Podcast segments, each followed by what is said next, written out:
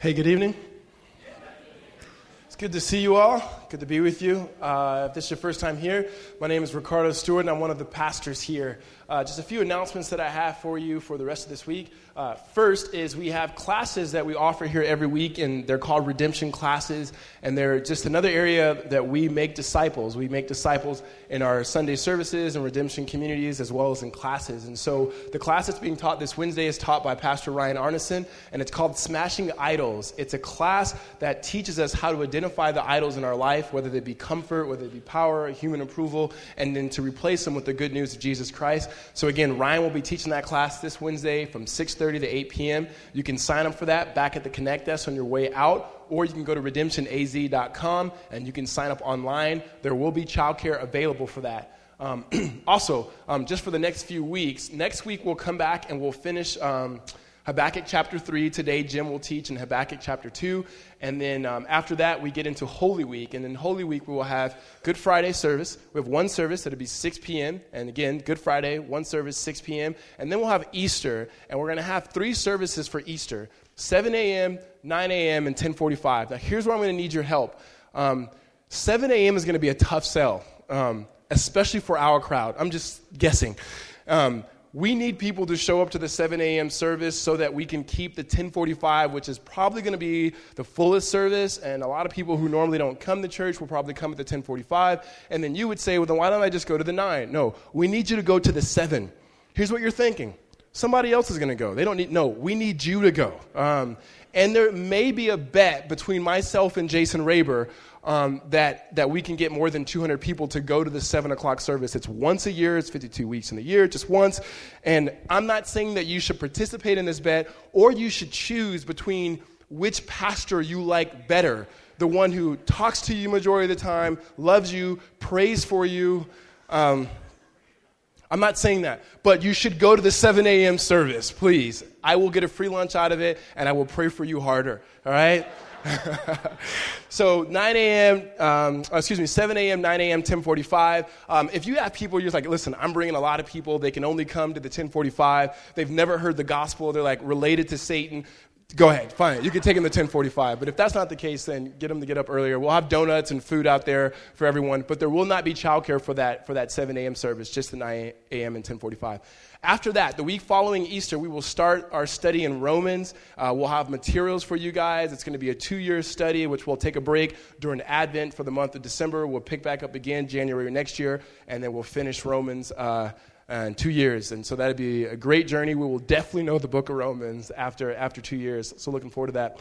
A um, couple more things. Last week, Jim came um, and he shared with you all, and Luke shared that um, my sister had a stroke, and, and I know you guys have been praying. And um, just for me to answer the question that keeps coming up, how's your sister doing?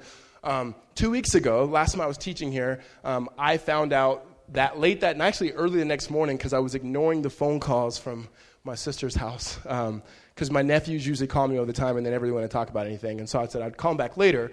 The next morning, when I woke up Monday morning, I got a call from my mom and she had told me that my sister had a stroke. And, um, you know, that's never, ever good news to hear. And so I left to go be with my family and I was uh, by myself. My, my wife and kids stayed here, and so I was down in uh, Southern California with my sister, and uh, so she lost all movement in the left side of her her body, and, um, and she hasn't fully recovered that. She's able to move her fingers, able to move her toes, uh, able to smile with a full smile now. If you guys are familiar with strokes, and, you know you lose um, parts of uh, the, your muscles. You're not able to use your muscles because there's, there's some, some work that needs to be done for your brain to, to move your body. So really hard. It was really hard, and it still is, and she's still recovering. She's got two boys, a sixth grader and an eighth grader. So really really fun age.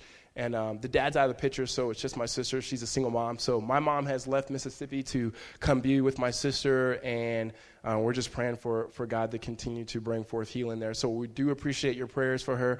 Her name is Keisha, so you could be praying for us. My big sister. She's 35 and love her to death. And so I appreciate you guys' prayers for that. Uh, on a different note, an exciting note, um, A few weeks ago, we had our capital campaign in which we began and we said we wanted to raise $100,000 in a one time offering. Um, before we did that, we consulted some people who, works with, who work with churches around the country uh, to get some experts to tell us what would be a good number to start with. Um, and the guy that we worked with said, hey, $100,000 for your congregation and your demographics because um, they're younger people and you've never gone through that. That's as, like, as, as high as you can go. Um, and then don't, don't be surprised if you don't get it. And so we were like, okay. Um, but we prayed, we believed in Jesus, we trusted in the Spirit, we, we loved God. And so he was just a consultant. And so we put that number there and we asked that God would do exceedingly more than we can think, ask, or imagine. So the money came in, the money kept coming in, and so our final total for that first time giving towards a million dollars, we set the goal for $100,000. Not only did we pass the $100,000, not $110,000, not 130, not 150, but we had $160,633. Yeah. So, safe to say, we were really excited. I mean, like, really, really excited. And so, when Jason gave me that number, it was like, I passed out, he prayed for me, brought me back, and it was just a lot of, just a lot, a lot, a lot of fun. And so, if this is your first time here and you're going, why the heck are they clapping over money? That's not what we usually do. Uh, we were a part of something that we wanted God to stretch our faith and grow our faith for now and over the next three years as a part of us purchasing this building, renovating this, this property in order that we may use it to bless this city and this community. And so, that's what you're hearing is that God Himself, we believe, is doing a significant work through Redemption Tempe, and uh, it, it's just an amazing thing. And so, we're excited about that. Uh, we'll continue to give you guys updates on how we're doing over the next few years on that. And uh, again, really excited. But now I'm going to pray, and then Jim Mullins is going to come and he's going to lead us through the chapter two of Habakkuk. So would you guys bow your heads and, and pray with me? Father, we thank you for the great grace in which you've shown us at this church. God, uh, we are just normal people, normal men and women, Lord, who come before you, Lord, with issues, with struggles, with thanksgiving, with praise, excitement, and, and just our life. And God, we ask that your presence, Lord, just your presence alone and the power of the kingdom of God would enter in into our lives, Lord, that we may make sense of where you have us, what we're doing, our families, our friendships. And Father, we may come before you.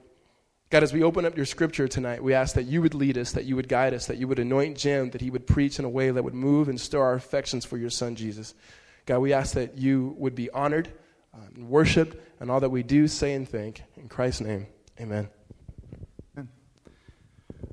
All right, well, uh, before we get started today, uh, my goal here is to be able to let you know that if you need a Bible, go ahead and raise your hand, and we're going to have people coming and, and, and giving them to you now. I always forget to say that whenever I teach. And that's like the first thing a pastor should do is let people have Bibles.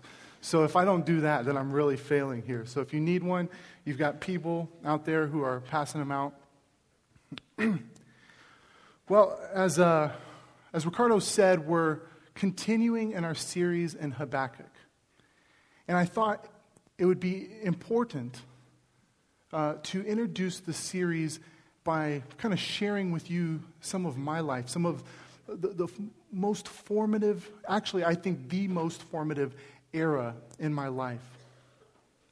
I was 21 years old um, things were going really well for me. I actually was an intern at a church and I was getting trained for ministry, and things were, go- things were going very well. I was actually making $600 a month, which was better than I had ever done before. um, there was a girl who was considering maybe possibly dating me, which was pretty sweet. Um, and then, you know, life was going well and I got one of those calls. And you know the kind of calls that I'm talking about. The calls that you either have received or you know is coming. My grandpa called me. My grandpa is one of the most important men in my life. He's like the cross between, you know, an NFL linebacker and C.S. Lewis. He's like the, the big philosopher who just likes to eat meat and is real big and stuff. He showed me who Jesus is. He, he really was the one who shared the gospel with me the most. He discipled me. He was like a father to me. And on the other end of that line, he was telling me that he had cancer. And, and, and I'm, I got to tell you, it shook me, it broke me. But before I could even catch my breath, within the next few days, I got another call that some very close family members had been involved in a murder. That they themselves, they, over the years, there was, there was an older man in the neighborhood who really took advantage of them and brought them under his wing and, and sold drugs and made them, you know, used them to sell drugs in the neighborhood. And that my family members, these, these young guys, 16 years old, had killed someone. And my family was shaken. And we were broken. And my perfect little world got interrupted. You know, I was saying, God, how, I'm, I'm here, I'm trying to be trained for ministry. Don't you want me to do that? That seems like a good thing. But I had to move back to Denver to be with my family, to live with my grandpa in the last six months of his life, and to be with my family as they went through the trial. So I packed my bags in this, in this uh, truck. I drove to Durango, that's where my mom lived. And then from there, we were going to drive eight hours to Denver. We got to Durango, and as if things couldn't get worse, we got another call. One of my family members was on the other end of the line saying he was going to kill himself. And pretty abruptly hung up. And for eight hours, we drove from Durango to Denver, not knowing if that person would be alive. And as we were driving, my mom, who at that time would not, was not open to talking anything about any spiritual issue or talking about God, she looks at me and she says, Look, Jim, you like to talk about God so much? Well, let's have a conversation. Why is God allowing all of this stuff to happen to our family? Why are there so many messed up things in this world? Why cancer? Why murder? Why drugs? Why do we have to drive this, this road and, and wonder if our family member is going to be alive when we get there? And those big why questions, I think, are very close to the why questions that Habakkuk asks in, in his book. And I wish that in that moment I had the book of Habakkuk and I had reflected on it and really, in many ways, the sermon today is going to be what I wish I could have said to my mom in that moment. See, Habakkuk, as we saw last week when Tyler in the morning and Luke in the evening, uh, when they taught, they talked about the question that Habakkuk was asking to God What are you going to do about the unrighteousness and the injustice among your people? And then God gives the answer. He says, I'm going to raise up the Babylonians, and, and the Babylonians are going to, going to take them out. They're going to go into exile. That God's going to raise up this nation, this brutal nation, to take out his people and to judge and to punish his people. And here we pick up in Habakkuk, uh, the end of chapter 1 and all of chapter 2. I promise it's not going to be a nine hour sermon, even though there's a lot of verses. But we're going to drill in at a few points. I want, I want to start at Habakkuk's next question, which is in verse 12 and verse 13. So if you want to open your Bibles, we can read that. Habakkuk 1:12 and this is Habakkuk's question to God. Are you not from everlasting, O Lord my God, my holy one? We shall not die. O Lord, you have ordained them as a judgment. He's talking about Babylon there. And you, O rock, have established them for reproof. You who are of purer eyes than to see evil and cannot look at wrong. Why do you idly look at traitors and remain silent when the wicked swallows up the man more righteous than he? Essentially, Habakkuk is perplexed by how God could raise up this brutal nation like the Babylonians to be raised up against God's people in Judah. Habakkuk's original complaint was that the people in Judah were messed up. But you know what? The Babylonians were even more messed up. How could God use a people like that? Why was God going to allow in, injustice and suffering and those sorts of things? He's, he's very confused. And then he continues in verse 14. You almost hear this emotion and this metaphor that he gives. He says, You make mankind like the fish of the sea, like crawling things that have no ruler. He, and this is Babylon, brings all of them up with a hook. He drags them out with his net. He gathers them in his dragnet so that, so that he rejoices and is glad. Therefore, he sacrifices to his net and makes offerings to his dragnet. For by them he lives in luxury and his food is rich. Is he then to keep on emptying his net and mercilessly killing nations forever? Habakkuk doesn't like God's plan and he's trying to explain it to him. Habakkuk is essentially saying, God, you make us like fish. You make the nations of the world like the fish of the sea. And if you raise up Babylon, they're going to be like merciless fishermen who, who can never get enough and will keep pulling more and more fish out of the sea.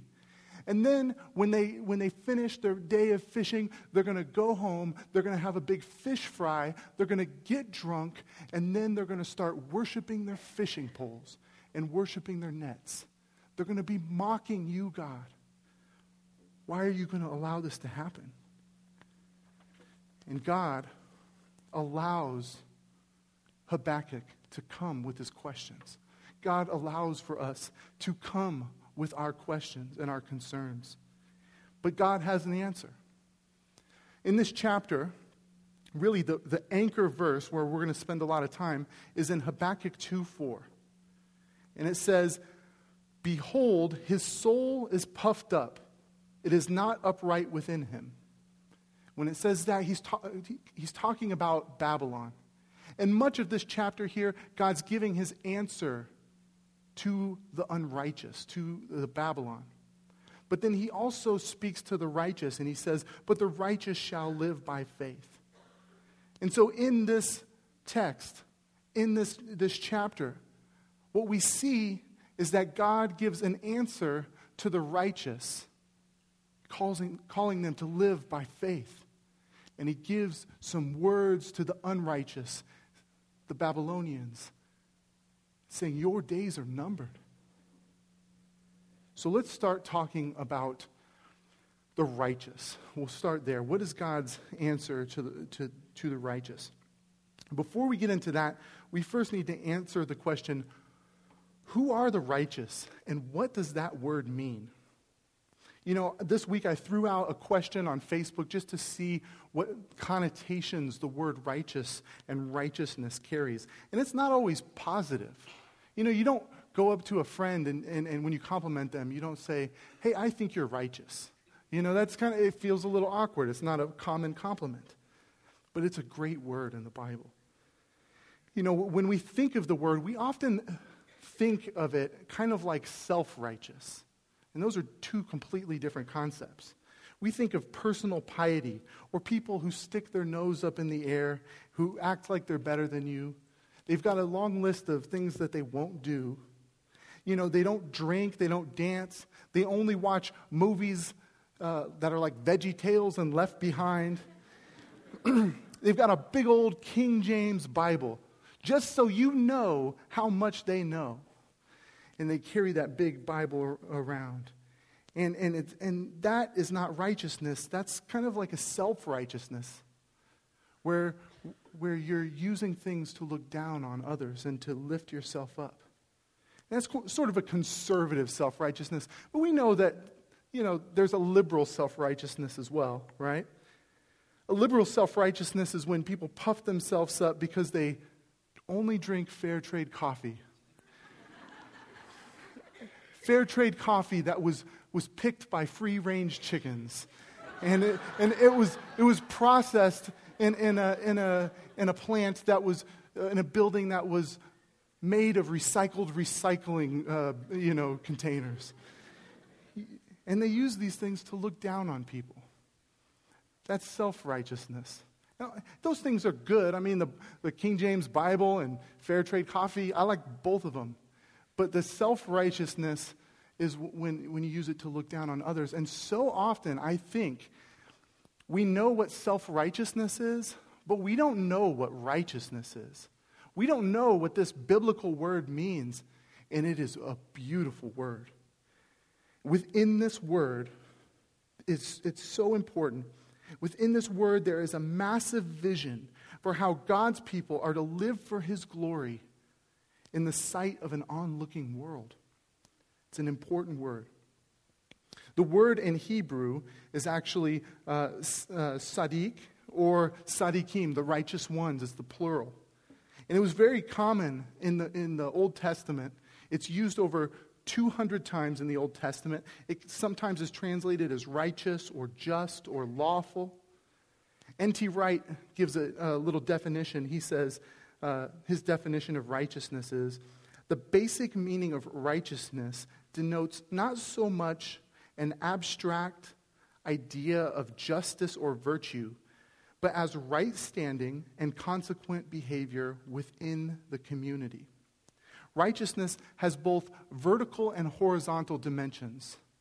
It, it, means we're, we're right with God and we're right with others. Tyler Johnson, uh, who taught last week in the morning, um, he, he gave one of the simplest definitions of righteousness. I love it. He said, Righteousness is essentially an outward orientation, where, where the whole of our lives is pointed outward, is focused on God and is focused on others. It's where our heart is, is fixed on God and our hands are extended to our neighbor. Our eyes look up to the glory of God, and our ears are open to the needs of others. It's not self focused and self absorbed, but it's others focused. The righteous person is someone who reads their Bible. It's important. But they don't do it so that they can beat you in a game of Bible bingo, but they do it because they are nourished by the Word of God. They find their satisfaction in knowing, delighting in, depending on, and being desperate for God. They are people who pray, but they pray not as people who come to God as a divine Santa Claus, but who come to God as a generous Father who does give good gifts, but the greatest gift that the Father gives is Himself. These are people who see every beautiful thing as flowing from the beauty and the holiness of God. The righteous are people who make a very big deal about God, but don't make a very big deal about themselves. Righteousness also has a strong social dimension. As Tim Keller says, he says, biblical righteousness is inevitably social because it's about relationships. When most modern people see the word righteousness in the Bible, they tend to think in terms of private morality, such as sexual chastity or diligence in prayer and Bible study. But in, in, in the Bible, righteousness refers to day to day living in which a person conducts all relationships in family and society with fairness, generosity, and equity. The righteous see themselves as a part of a community. And when they come together and when they gather with God's people, they don't look around and, and, and see people as a con- with the eyes of a consumer. They don't choose their friendships the way we choose a brand of cereal in the store. Rather, instead of seeing what they could get from people, they look for how they can be a servant. They're looking at people as image bearers of God who have much to contribute.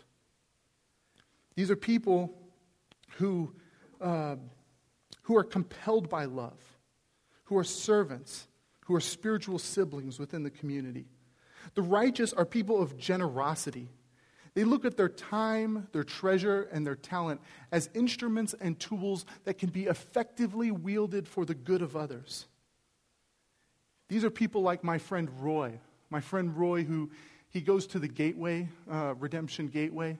He's my oldest friend, and he's like Jesus. He's a servant. This guy when he, he, went, he went to go buy a new car. And, you know, you and I, we don't like to help people move. When someone's moving, we kind of avoid them for a few weeks so that they don't ask us to help move. He looks for people to help them move. And when he went to buy a car, he decided he was going to buy a truck so he could be more effective in helping people move. That's a snapshot of righteousness. Um, right, the righteous are people who see the brokenness in the world and actually care. They resist the apathy that presses in upon us, longing for God's justice to touch every square inch of the world. Instead of daydreams of personal grandeur, and, and you know thinking about get rich quick schemes or how they could actually if they worked out a little more they could make it to the nba or something like that these are the people who plot and devise and scheme creative ways to love others they are people of peace instead of violence who do take sin seriously but they bend towards forgiveness they speak life-giving words not words of slander or self promotion, but words of truth that are drenched in love. This is the biblical vision of righteousness. It's a vision not just for individuals, but for a community. God called Israel to be righteous because he himself is righteous and is on a mission to reveal himself to the world. Now, can you imagine the impact of a whole nation with Israel, or even a whole church with us. If we took this vision of righteousness seriously, well, actually, Proverbs describes what that's like. Proverbs 11:10 says, "When it goes well with the righteous, the city rejoices." And other translations say, "When the righteous prosper, the city rejoices." And, and why does the city rejoice when the righteous prosper? Why, why would the city throw a party when the righteous are the ones who get a raise or who go into office or who make a lot of money or who, you know, who are healthy? Because they know that the righteous are the ones who, when they flourish, they don't hoard their flourishing, but they pour it out to others. And when the righteous prosper, the city is going to prosper. The city is going to rejoice when they get promoted in the workplace, then that business will be filled with more integrity, better products, and fair business practices. When the righteous are healthy, when you know they do some juicing in the morning or something like that, and they've got a lot of energy, they use that energy to serve others and to seek the welfare of the city. when the righteous get into power, like, like entering into political office, then the city will benefit from just and fair policies. When they get a raise, these are people who actually pay their bills, and then they invest in the betterment of the community.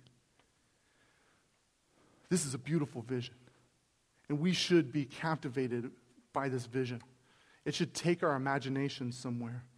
But there's a problem, and here's what the problem is the righteous don't always prosper.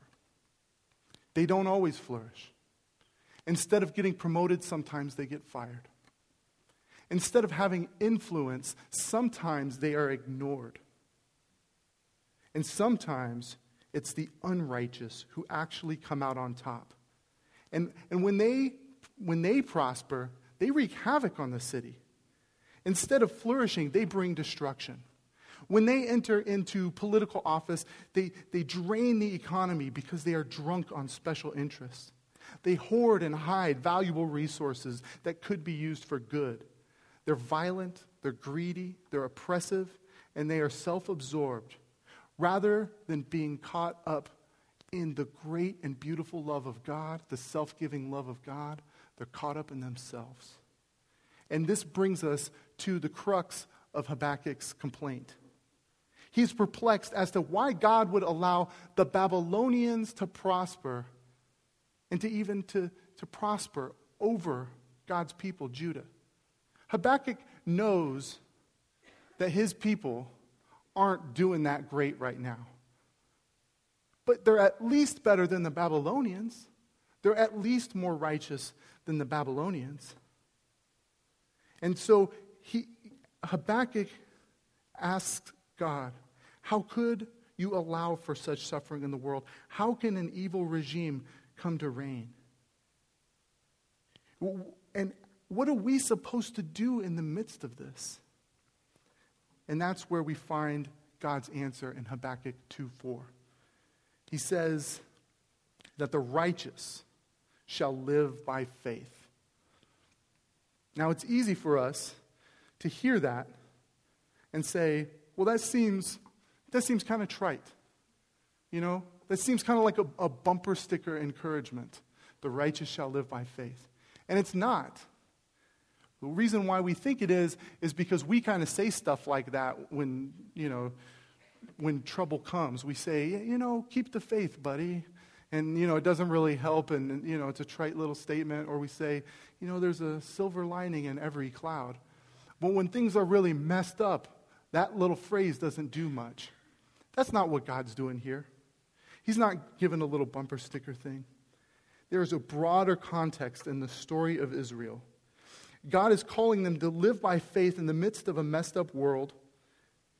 And, and in, the, in this, he's, he's, their, their faith is to believe that God will eventually make things right, even when the world doesn't seem right. It's to believe that God is going to weave these ugly circumstances into something completely different and that his good purposes will prevail even when there seems no hope. And it's not a blind faith, but a faith that's rooted in the story of Israel. How time after time, with Moses and Joseph and Abraham and David, that God came and rescued. He took ridiculous, ugly circumstances and flipped them on their head in ways that God got the glory and people were drawn to him and, and experienced his good and his love. Read the book, uh, or read the chapter of Hebrews 11 uh, when you get some time. It really goes into that in depth. God calls the righteous to respond to perplexing circumstances and to live by faith, looking at who God has revealed himself to be. And they had a great story, and they had a great history with God, showing his faithfulness over and over again, that he's trustworthy. But we have a unique advantage as the church. Because they were 600 years before the cross, but we are 2,000 years after the cross. We, the, Habakkuk and his community, were looking forward to something that God would do, but we look back at something that God has done to encounter and to oppose evil in the world. The cross. The cross is when God steps up to the evil in the world and wins. In the cross, we can take comfort in a God who entered into our suffering and our pain. He experienced the messed up and painful world that we experience. He relates to our pain.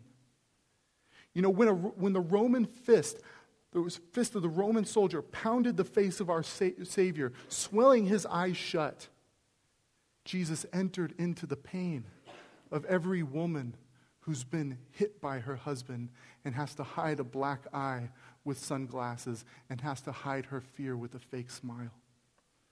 Jesus entered into the pain of the harsh and hateful words that we so often experience in this world on the cross.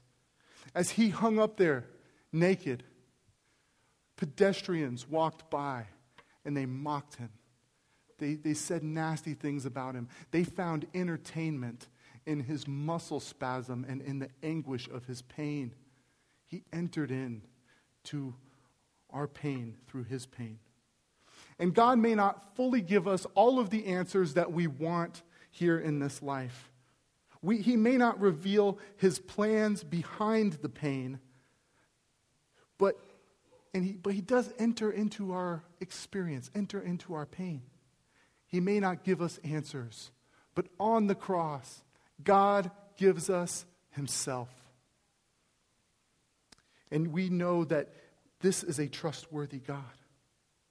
That we can look to the God of the cross, even in the dark night of the soul, because we know that the, that the light of the world comes and sits with us even in the darkness. And what we find in Jesus is the answer to the other problem with righteousness. You know, the first problem was that the righteous don't always prosper. Sometimes we suffer. The second problem is this who the heck is actually righteous? Right? Are you? Am I? Can we really live up to that, that big vision of righteousness? Can we perfectly embody righteousness? No, we can't. I mean, Hebrews 3 10 and 11 says that no, none is righteous. No, not one. No one understands. No one seeks for God. We know that from the Bible and we know it experientially that at our core we are not perfectly righteous. You see, Israel was supposed to be this righteous nation, but they kept failing time and time again. And every time they failed, God would send more and more of them into exile. And the, the community kept getting smaller and smaller and smaller. And it got very small. God promised that there would always be a remnant of faithful Israel that kept the covenant with Him. But eventually, that community got so small that there was only one person left standing. Only one person who was truly righteous, who co- truly kept the, co- the covenant, and that person is Jesus. He's the only one in Israel who was the, the perfect humanity, who kept the law, who was truly righteous. Because in him is, is the divine righteousness. The Apostle Paul actually understands the gospel as he looks back at Habakkuk and quotes it in the book of Galatians. In Galatians 3:11 it says, "Now it is evident that no one is justified before God by the law." And then he quotes Habakkuk. He says, "For the righteous shall live by faith." Paul's looking back and saying, the only righteous one is Jesus. There's no one who keeps the law, no one who's truly righteous but him. And through faith in him, allegiance to him, divine righteousness is given to us. The perfect righteousness of Christ given to us. 2 Corinthians 5:21 says, "For our sake he made him to be sin who knew no sin. That's Jesus. So that in him we might become the righteousness of God. In other words, on the cross, what Jesus did was he took on our unrighteousness and he gave us his righteousness, the righteousness of God. And this passage says that we are made righteous in union with Christ. And as we are bound to Him, we can actually take this vision seriously about being the righteous who make the city rejoice because we have the righteousness of Christ before God and we're constantly being made into the image of Christ as we renew our mind and we become more and more like Him. And so we can pour ourselves out for the good of the city to really be this righteous community that shows who the righteous God is. But we know that we won't always come out on top. Sometimes we might actually suffer. And in those moments, we can cling to God. We can continue to love Him and bless others and cling to Him, the one who entered into our suffering and suffered to deliver us from evil. That's God's word to the righteous, that the righteous shall live by faith. But now God turns to the unrighteous, and he has some words for them. In Habakkuk 2, uh, 6 through 16, God has some very powerful and pointed words of confrontation with Babylon. This, this nation that is filled with injustice. And, and in this section, God uh, addresses them with some serious boldness. God gives five woes. There's sort of these, in the Bible, a, a woe is, is when um, it's essentially a declaration of wrong and a pronouncement of judgment. basically, if you are doing stuff that's so messed up that even God says, Whoa, you know you got something coming your way, right? And that's what this is all about. God's response to Babylon, his response to the unrighteous, is that your days are numbered. And he says it in about five different ways. Number one, God condemns Babylon for their excessive greed and economic oppression.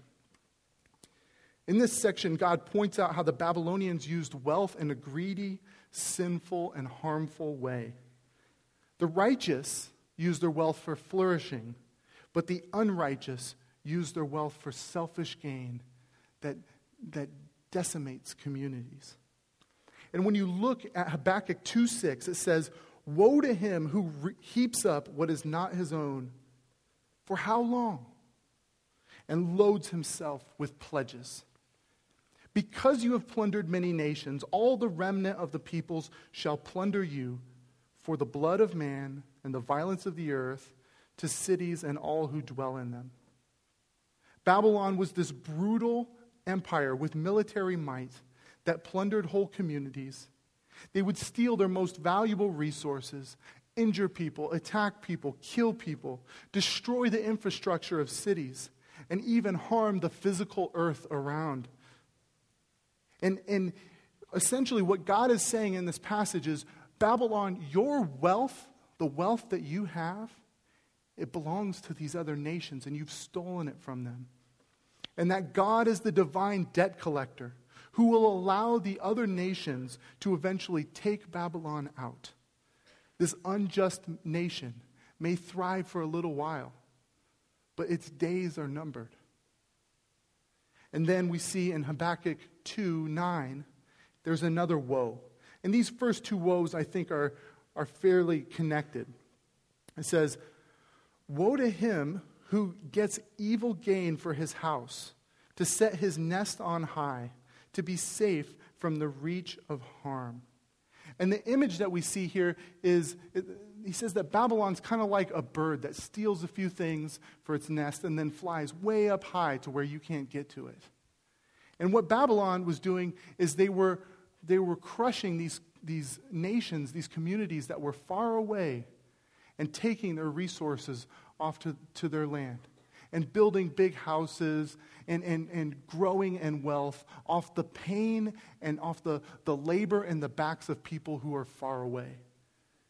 Now, the Bible is clear that wealth and profit are not inherently bad things, they're actually probably good things. But when they come from injustice and they come from the pain of someone else's back that you're forcing into this, God gets pretty upset. And, you know, this could be likened to a company that gets rich because they rely on sweatshops or slave labor in a distant land. They don't want to see that nastiness in their area, so they export it really far away. It's sort of an out of sight, out of mind mentality that the Babylonians had. And they think that nobody sees what they're doing, but God sees. And in verse 11, it basically says the building materials that you stole from these nations, to use to build your extravagant houses, they're going to cry out against you and witness against you.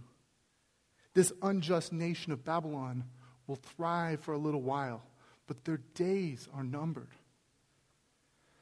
Number two is that God condemns Babylon for their culture of violence and shame.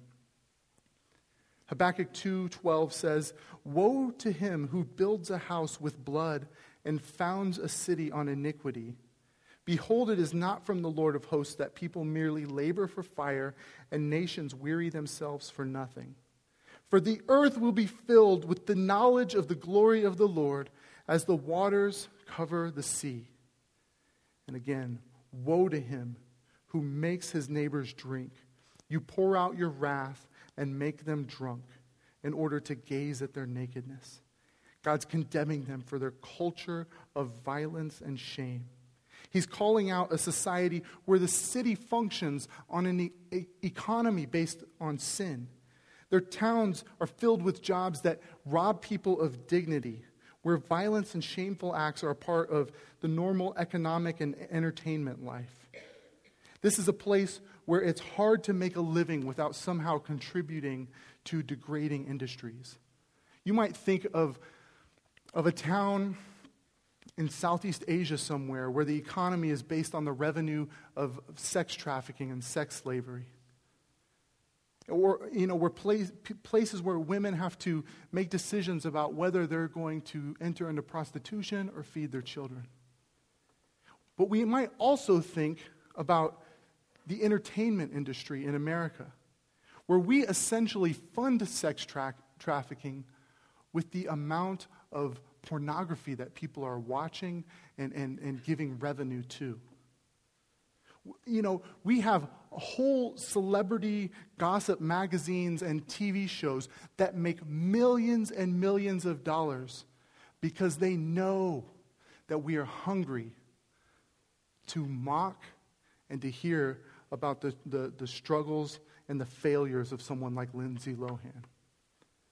God describes the actions of Babylon with a metaphor of, of them. They're, they're, they're getting people drunk so that they can gaze at their, their nakedness. And he says that that's what Babylon is doing to the nations, shaming them and robbing them of their dignity. And God's response to that is that God has a cup for them. It's the cup of his wrath. And that this unjust nation may thrive for a while, but its days are numbered. And number three, God condemns Babylon for their environmental degradation and how it harms their neighbors. Habakkuk 2:17 says, "The violence done to Lebanon will overwhelm you, as will the destruction of the beasts that terrified them. For the blood of man and the violence to the earth and to cities and all who dwell in them." Now, I'm not about to go Al Gore on you. I'm not, I don't have like a ladder or anything like that. Um, but this passage is, is talking about environmental degradation. What, what they're talking about with the violence done to Lebanon. Lebanon was known for its lush trees and its, its strong cedar wood. And it had these beautiful trees and these beautiful forests. And Babylon would come through needing to feed their excess in, in, in, Babylon even more. And they would cut down all the trees and take out that good cedar wood. And then they'd go hunt the, through the forest and they'd kill all the animals. And this passage isn't saying that cutting down a tree and using wood is wrong. No, it, that's a good thing. And it's not saying that hunting is wrong. What it's saying is, it's the opposite actually that what you're doing is you're coming and destroying the renewable resources in an environment, and people suffer because of it. Because this, the nations that they were taking these trees from and, and, and, and taking these animals from, they need something to build their houses with. They need food to eat. And their environment was destroyed because of what the Babylonians did as they fed their excess. Now, we got to be clear here. This is not saying that an animal, like a river, is on par with a human and is just as important. But rivers are important because people drink from rivers. If you're going to take, if you're going to take seriously the call to love your neighbor, you got to care about rivers. And furthermore, we're given a stewardship of the earth and a, and a call to truly love our neighbor. And Babylon didn't. They didn't consider their neighbor. They stole from their neighbor and destroyed the environment around their homes. And number four, God condemns Babylon for their idolatry. Habakkuk 2 18 through 20 says, What profit is an idol when its maker has shaped it? A metal image, a teacher of lies. For its maker trusts in his own creation when he makes a speechless idol. Woe to him who says to a wooden thing, Awake, to a silent stone, Arise. Can this teach? Behold, it is overlaid with gold and silver. There is no breath in it at all. But the Lord is in his holy temple. Let all the earth keep silence before him. God concludes his woes against Babylon by calling them out for their idolatry. Idolatry is when we take anything, even good things, and put them in the central place where God belongs.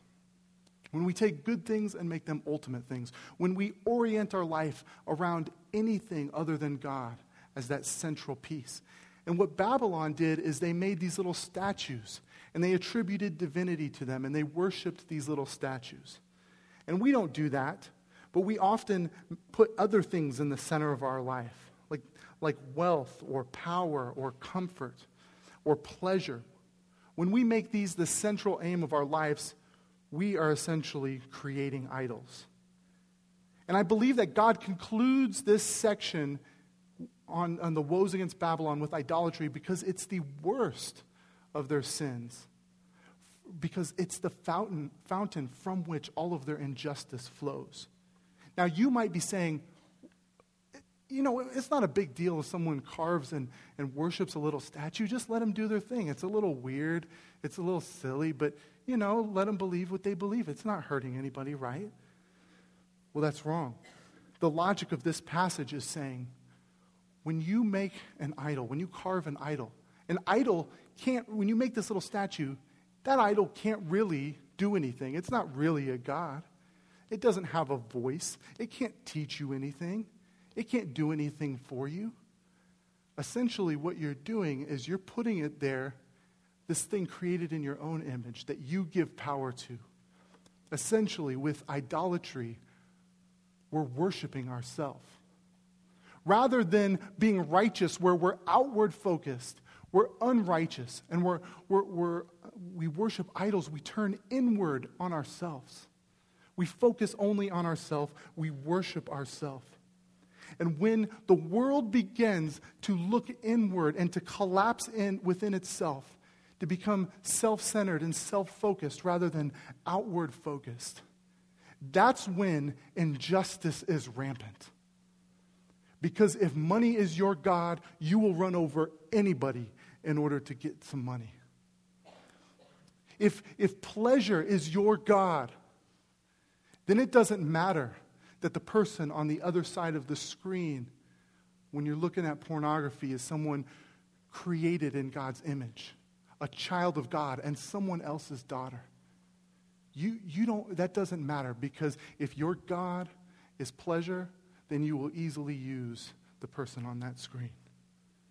When, when power is your God, then it's easy for you to step on anyone's head and climb the top of the ladder just so that you can get to the top, no matter what it causes to other people. You will lie, steal, cheat, and, and pour out injustice and create injustice. That's the result of idolatry. And we know that we live in a world that is just wrecked by injustice, by broken and sad things. You turn on the news, and it'll break your heart. And so much of that is a result of a world where we've turned inward, self centered, self focused, self worshippers. And it's all over. And so, where do we look? In times like this, and in times like Habakkuk had, when everything seems out of order, it's messed up, there's injustice in the world, the unrighteous are the ones who prosper, where do you look? And I'm going to conclude by just giving us four places to look. You look inward, you look backward to the cross, you look forward and ultimately you look upward. First, we'll start with inward. Look inward to yourself. Reflect, repent, ask questions. Are you a part of the problem? So often it's easy to go around the world pointing out all of the wrong things that other people are doing, but we rarely look in the mirror at ourselves. You think the Nazis sat around and said, hey, we're Nazis, right? No. They justified their stuff with, with um, they had these purposes that they thought that they were doing. You know, when you watch a movie, when you watch like Star Wars, you don't relate to Darth Vader. You don't say, oh, yeah, I'm kind of like him. Actually, I, I got to stop for a second. I've been using this analogy all day, And then, like, at the end of the earlier services, I had like three or four people come up to me and say, um, Excuse me, I want to correct you about Star Wars. It's really the Emperor who's the bad guy and not, not Darth Vader. And I only saw one of the movies. The point is, you don't watch movies and, and look at the bad guy and say, Oh, yeah, that's kind of like me. I relate to that guy. No, we assume that we are the good guys in the world. You don't watch a documentary about about Hitler and, and say, Yeah, I have a few things I can learn from that guy. And the same thing goes with this passage. When you open up this passage, the chances are you don't look at Babylon and say, Those are words from me. You assume that you're the good guy in the story. But oftentimes we ourselves are self focused and self centered and therefore participate in the injustices and unrighteousness in the world. So it's important to look inward and to ask ourselves are we a part of the problem? Are we so dependent on comfort or hungry for power or focused on pleasure that we dishonor God and damage others? We must honestly look at ourselves in the mirror. Number two is we look backward. As I alluded to before, we look back to the cross. Yes, it's true that our, our sin and our unrighteousness may crush others, and it will ultimately end up crushing ourselves. But the good news is that Jesus was crushed for us. He stood in the way, He was crushed for us. And on the cross, we find someone who makes us righteous, who atones for our sins, and who defeats evil in the world. And while we wait for God to restore this world, we know that God does not give us every answer we're looking for but he does give us himself, and he gave, him, uh, gave us himself on the cross. And then we look forward. One of the most important passages in this text comes from Habakkuk 2:14. It says, "For the earth will be filled with the knowledge of the glory of the Lord as the waters cover the sea." Israelites they, knew that God's glory and his presence was contained to the temple and the tabernacle, and that's where you would go to experience the glory of God. But what this passage is saying is one day the whole earth will be like God's temple, and everyone will know that it's like God's temple, and that his glory will push away the shame that the Babylonians and the nations had spread everywhere, that there will be healing, that things will be made right. Evil will be unmade, righteousness will prevail, healing will happen, and tears will be wiped away when Jesus returns and restores all things. The glory of the Lord will one day fill the earth as the waters cover, cover the sea and drown away all the evil stuff. And in the meantime, we get to be conduits of spreading his glory to the places where it's not yet by speaking the good news and, and, and working for the good of others and fighting injustice. And finally, um, number the, the final thing is we get to look upward. Up in the, the text, the chapter 2 finishes in, in verse 20. It says, But the Lord is in his holy temple. Let all the earth keep silence before him. And in this we find an invitation an invitation to come before God and to give our questions, but ultimately also to stop and pause and realize that He's God and we are not. He understands what's going on in the world, and we always don't. I've got a, a good friend who's had to take his two year old daughter to the hospital and to the doctors a number of times recently because she's had some infections. And this sweet two year old little girl has had to have shots, stitches. She's had to have little incisions and cuts without anesthesia. And it's been incredibly painful for her, and even more painful for her parents. But they're doing it for her good. And when she looks to her parents with her, her big, cute eyes and asks why they're doing this, how can, how can their adult in any adequate way explain the nature of an infection to a two year old. And we are often like those two year olds. God could ex- try to explain everything to us, but He is holier and higher than us, and we don't understand His ways. We don't understand his ways, but we know that he's a loving father who is out for our good, who entered into our pain and into our suffering, and who is God who will make things right. I started today off by telling you about that drive from Durango to Denver. And we arrived in Denver, my mom and I, and we talked about a lot of things. And we got there, and my family member, and we had prayed. They, they didn't commit suicide. My grandpa did die about six months later. But I got to sit with that man and walk with that man through the last days of his life and watch him step into the presence of Jesus. Got, it was painful for me. It was hard for me. I didn't know many people in that, in that era. And I had to walk around the, the streets of Denver when it was cold, and sometimes in the middle of the night when his catheter would come out and we'd have to rush to the hospital. And it was painful and it was hard. And I don't, I don't stand here today being able to fully explain what that season was about. But I do know this Jesus was there, He was with me. He was shaping me, and it was the most impactful time of my life. My mom, at the end of that ride, you know, within a few days, ended up coming to know Jesus. And believe it or not, about four months later, I met Jenny and um, my wife, uh, and then and we were eventually able to get married. And I'll tell you this I don't think the 21 year old version of myself was, would have made a very good husband, having not gone through that. And frankly, I think God loved my wife so much that he wouldn't let this irresponsible knucklehead not go through some serious trials before I could be a good husband. And each day that I'm a dad, I'm a father, I'm a pastor, those sorts of things, so much of, if there's anything good coming out of me, it kind of came so much from that era is that God doesn't always give us the answers we want, but his purposes are good and he gives us himself. Let's pray.